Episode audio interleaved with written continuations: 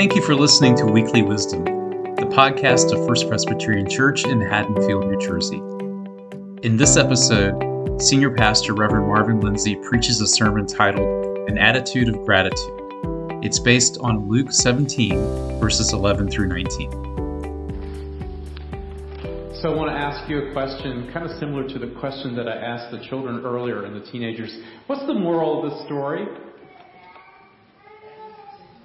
Say thank you. Yeah, always say thank you. See, we can go home now, right?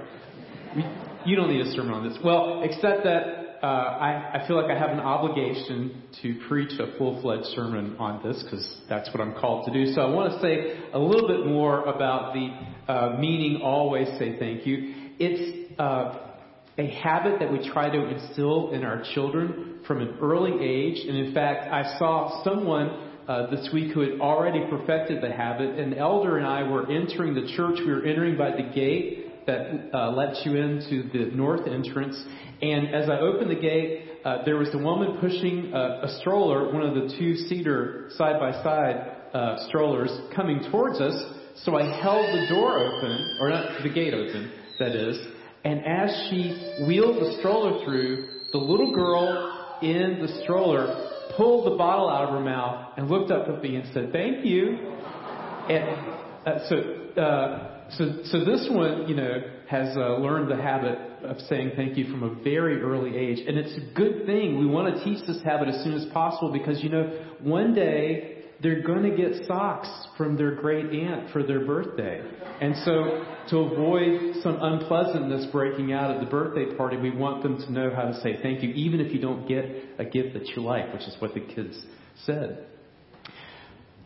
We do need to say a few more things about the scripture passage, though, and I think that we can go a little deeper than the need to show good manners by saying thank you. If we look at three specific questions or issues that arise in the scripture passage this morning, the where is the story located? The who are the players involved in this scripture passage? And what? What is it that unites these folks, and what is it that distinguishes them from each other? I think if we answer these three questions, we can go a little deeper into the meaning of gratitude and thanksgiving.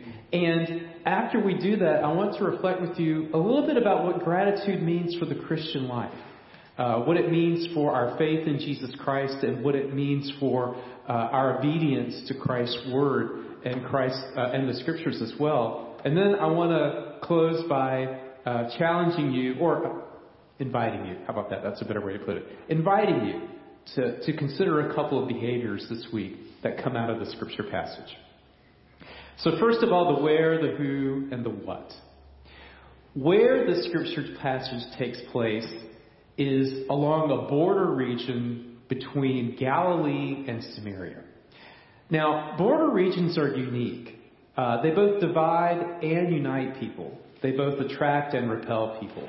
You know, on the one hand, borders often distinguish us versus them. You know, they separate people. So we have a president on this side of the border. They have a prime minister on that side of the border. Or we're governed by one set of laws on this side of the boundary marker. They're governed by a different set of laws on the other side of the boundary marker. Or sometimes borders mark off differences in religion. You know, one religion is practiced here, another religion is practiced over there, or certain cultural practices. People do certain things on this side of the boundary line, and they engage in other ways of passing the time on that side of the boundary line. But borders, in an interesting way, also bring people together. You know, people build warehouses and factories and shops and docks along borders because of the opportunities for trade on the other side of the border. Tourists cross borders because they want to see exotic sights and sounds on the far side of the boundary line. Immigrants and refugees cross borders in search of a better life, freedom from persecution or economic opportunities they didn't have on their side of the border. Smugglers find it lucrative to bring contraband from one side of a border to the other side. This week I saw an authentic Prohibition-era rum runner which I understand carried illegal alcohol from ships offshore across that 3-mile territorial limit into Atlantic City, and I guess they carried it other places as well. So borders, that's kind of the unique situation of them. These places where political and social and religious bodies come together, they're places that where people stay apart from one another, but they're also places where people come together. Now, the border between Galilee and Samaria was largely a border that divided people.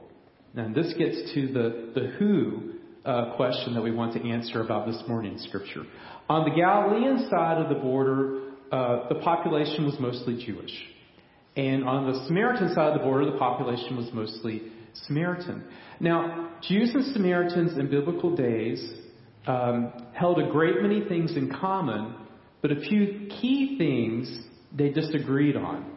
And as is the case when you have many things in common, the few differences can become magnified and can become even greater sources of conflict. Just think about it in your own life. It's not the stranger in the grocery store checkout line that you get into big arguments with. It tends to be that person that you live with across the kitchen table that you get into biggest arguments with. That's because what you share in common makes your differences all that more potentially explosive. And that was the case with Jews and Samaritans. Both Jews and Samaritans believed that God was one, is one. Both Jews and Samaritans worshiped the God of their common ancestor, Abraham. Both Jews and Samaritans were descended from the 12 tribes of Jacob, the 12 tribes of Israel. But they differed in a couple of key respects. The first is that they worship God in different locations. Jewish people, whether they lived in Judea or in Galilee, worship God in the temple in Jerusalem. And the Samaritans worship God in a temple of their own building on Mount Gerizim in Samaria. And this difference in worship locations went back hundreds of years. It went back to the time when the northern tribes of Israel rebelled against the king in Jerusalem. And they established their own worship sites. And they were the ancestors of the Samaritans.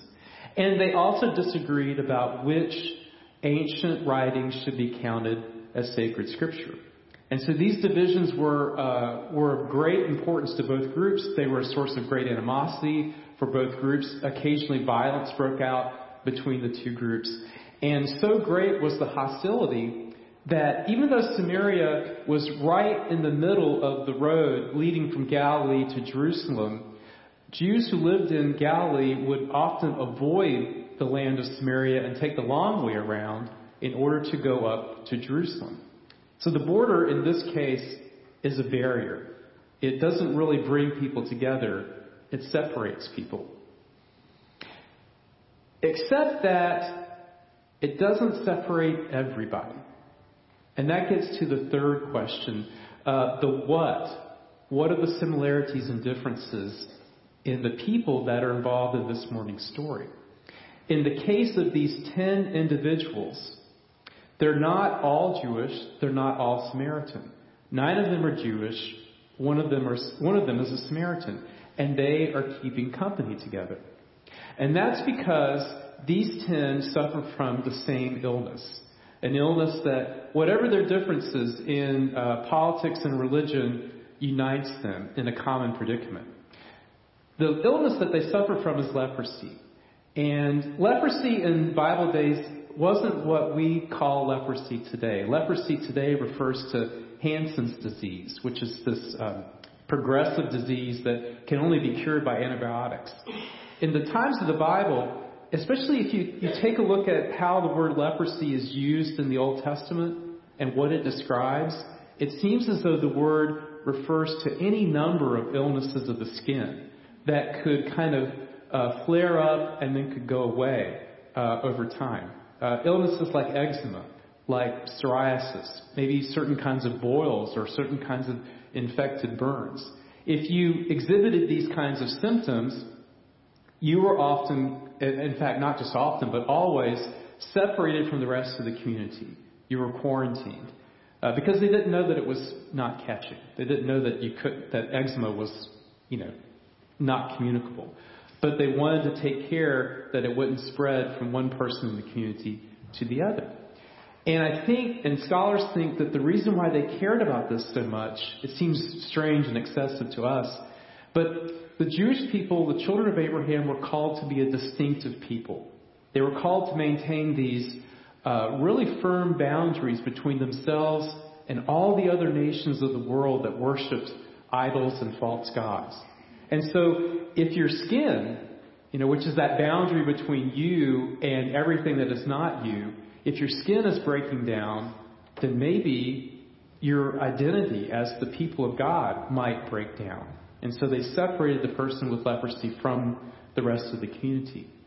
But if they got better, then you could go and you could show yourself to the priest, and the priest would pronounce you healed, and then you would make an offering to God at the temple in Jerusalem or in Mount Samaria if you were a Samaritan, and you would be reconciled to the community. That's what they have in common. Their skin is breaking down, therefore the boundary, the border between Jew and Samaritan has broken down, and these folks live together. They also have one other thing in common. They have confidence and trust that Jesus can heal them. So when Jesus appears on the scene, these 10 lepers, 9 Jewish people and 1 Samaritan, cry out with one voice, "Jesus, Master, have mercy on us." And Jesus shows mercy on them. He shows mercy on them in a particular way. He invites them to step out in faith. In fact, to take a leap of faith.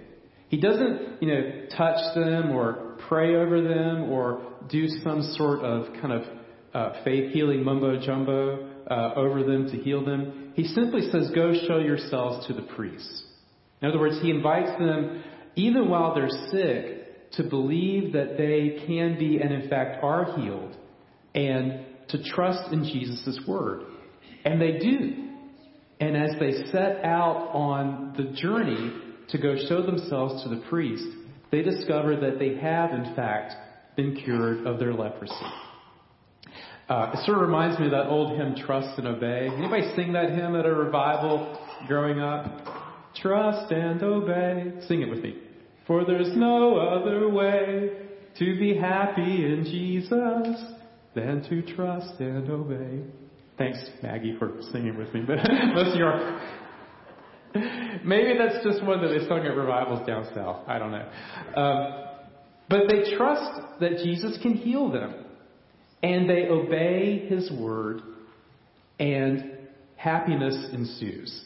They experience the happiness and the joy of being healed. That said, there is one thing that marks off one of these healed lepers from the other 9. And that is, one returns to give thanks to Jesus. One stops, interrupts his journey to make the required offering, to be inspected by the priest, and comes back and says thank you to Jesus. Prostrates himself on the ground, an act of great humility and great gratitude to Jesus. And the one who turns back is the Samaritan. And Jesus is like, "Are you kidding me? I healed 10 folks here. The only one that turns back is this foreigner?" And Jesus, it's as if he's like, I know I told this story about a good Samaritan a couple of weeks ago, but it's a good story. It's going to be one of my greatest hits, I think. But this is an actual good Samaritan. Who the fuck it? There are actual good Samaritans in the world. I think in his humanity, he's genuinely surprised and delighted that gratitude to God is spilling over the borders of the Jewish people into other lands and among other people. That's the where, the borderlands. That's the who, Jews and Samaritans, and that's the what. A dreaded disease Common faith, common obedience, but uncommon gratitude on the part of one. And from that, now I want to take a second step, and I want to talk about the importance of gratitude for our lives as trusting and obedient sisters and brothers in Christ and children of God. The first implication is this. Really, it's all about gratitude. Without gratitude, our faith in Christ and our obedience to God are shriveled and withered. Gratitude makes all the difference. Without gratitude, often faith in Christ, in the God who sent Christ into the world, just becomes reduced to asserting a set of bare facts as truth. But when gratitude seasons our faith with love, then those bare facts become a living faith and are the basis for a relationship of joy and trust and obedience. It's one thing to believe that God exists, but it's quite another thing to trust that we are fearfully and wondrously made by the hands of a powerful and loving Creator. That's what gratitude mixed with faith does. It turns our belief into a living and loving faith and a relationship of trust and comfort with the Almighty. The other thing that gratitude can do is it can enliven our obedience to God. Without gratitude, obedience is often just rule following. And maybe we're following the rules because we're afraid that we'll get punished if we don't. If we don't obey, God's going to get us. Or maybe we're following the rules because we are trying to earn brownie points with God, and we think we have. I follow the rules, why don't you? Surely my reward is greater than your reward. But when obedience is mixed with gratitude, then it becomes more than just rule following. Our keeping God's commandments becomes a joyful response to goods that God has freely given us, gifts that we know that we didn't deserve and that we haven't earned.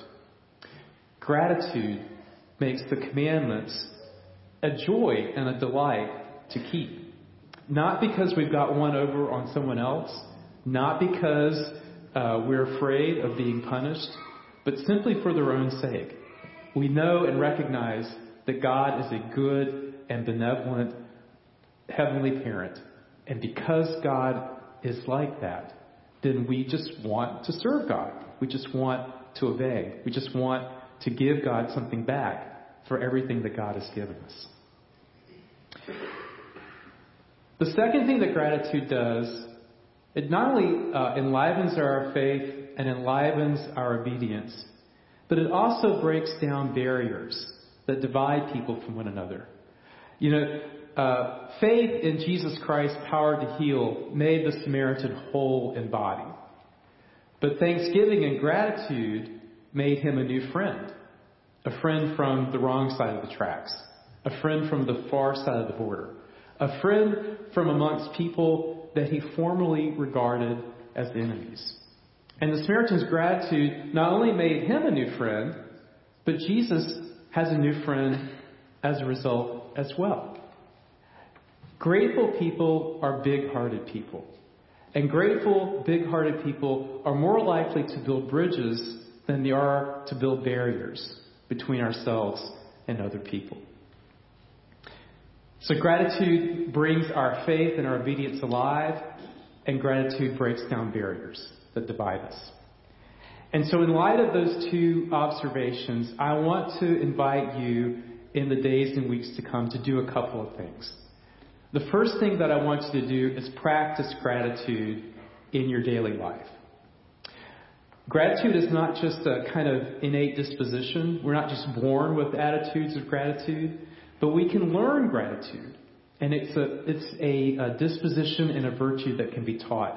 Our congregation was teaching gratitude yesterday on King's Highway at the Fall Festival. Our deacons and our marketing committee and our mission committee and other members of the congregation staffed a table. And at that table at the Fall Festival, we invited children who were passing along the way to make gratitude jars. They had little plastic jars out, and they got to decorate the outside of the jar, and then the instructions were to either there or when they went home to take slips of paper with kind of fall pictures on one side, and on the other side, write things for which you're grateful. Write things down on the other side for which you're thankful, and put them in your gratitude jar, and pull them out every once in a while and read them, and they'll remind you of the many things that we have to give thanks for. Pull them out especially when you are facing times of adversity, when things are not going so well. And they'll remind you, even when you're feeling low, we still have much to be thankful for. So if the community can be taught to practice gratitude, then let's learn from one another. So I want to invite you to think about making a gratitude jar for yourself. Or if not a gratitude jar, then think about keeping a gratitude list in your diary or keeping a gratitude list on your phone. Just write down the things that you're thankful for. And then, here's the thing. I want you to consult this list on Saturday night. Okay? Last thing you do before you go to bed, consult your gratitude list. Pull something out of your gratitude jar. Before you come to church on Sunday, look at the gratitude list and give thanks to God. Be like the Samaritan who didn't go to the temple, to the house of worship, until he had first given thanks to God. And then that will make what you offer to God in Sunday worship all the more holy. It'll make you a more cheerful giver. It'll make you a more joyful singer. It will make you a more purposeful prayer and listener to God's word. Or at least I think it will. Give it a try. See if it does. The other thing I want to invite you to do as grateful people, as thankful people, is to find ways to break down barriers that divide people from one another in the world around us. Now, I have to say, before I get into this, that there are some boundaries and borders that do need to be maintained. Over the last couple of decades, there have been many high-profile cases of ministers misbehaving. And as a result of that, ministers now have to take, Presbyterian ministers anyway, have to take required continuing education courses in ministerial ethics, and they're called boundary training sessions. Because there are some boundaries that no one should cross. And often Presbyterian ministers and other ministers get in trouble when they cross those boundaries that shouldn't be crossed. Another example is the war in Ukraine that's unfolding. We terribly lament the loss of life and the disruption that that war has caused. And yet, most of the world understands that the Ukrainians have a right to defend their territorial borders and to maintain the integrity of their boundaries. So some boundaries need to stay in place. Some borders need to be defended and respected. But some barriers need to be broken down, and some dividing walls need to be dismantled. Glass ceilings in the workplace need to be shattered. Barriers of prejudice and discrimination need to be torn down. Other boundaries that don't enable people to thrive and to live, but cause people to have their capacities as human beings to be curtailed, those also need to be taken down. And so as grateful people, I want to invite you to express your gratitude in big-hearted ways that build bridges with other people. Let me give you a few examples. You don't have to do any one of these in particular, but these are just to kind of stimulate your imagination. Go to lunch with somebody who doesn't vote the same way that you do, especially if they're a member of this congregation, okay? Not to convince them they're wrong, not to persuade them to come around to your way of seeing the world, but just to further the bonds of Christian friendship, just to understand them a little better. Here's another way. If you, in your place of work, are responsible for hiring people, are responsible for promoting people, then ask questions that break down barriers and encourage a more diversified workplace. Don't just ask that question, who fits in well around here? Because if that's an important question, but if it's the only question you ask, then it's likely that everybody around here is going to be a lot like you are around here. But ask, who might come to this position with life experiences or skills or perspectives that are lacking in this position or in this organization at this time? Here's another way that you can live as big-hearted people. You can do that in the public square, in your role as Christian and a citizen.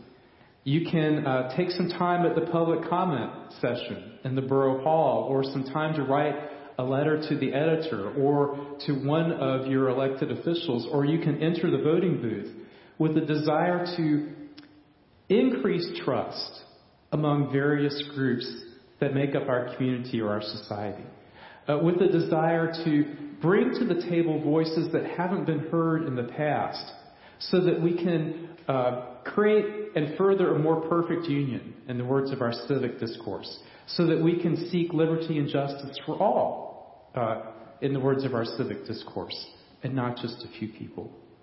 Live as big-hearted, as grateful Christians in your relationships with one another, in your relationships in the workplace, and in your relationships and in your roles in society. So remember the moral of the story. Always say thank you.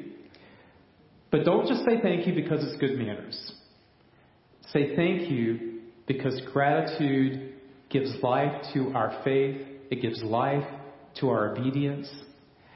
It helps to break down barriers and dividing walls that separate people. It turns strangers and enemies into friends.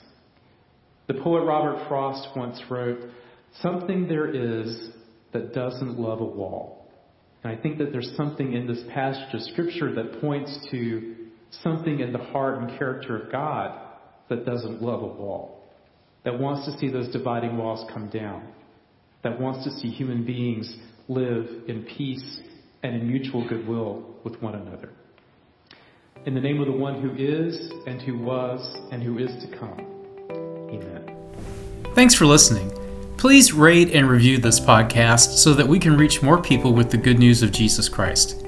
To support our ministry, go to www.haddonfieldpres.org and click on the Give tab at the top of the page. Grace and peace be with you.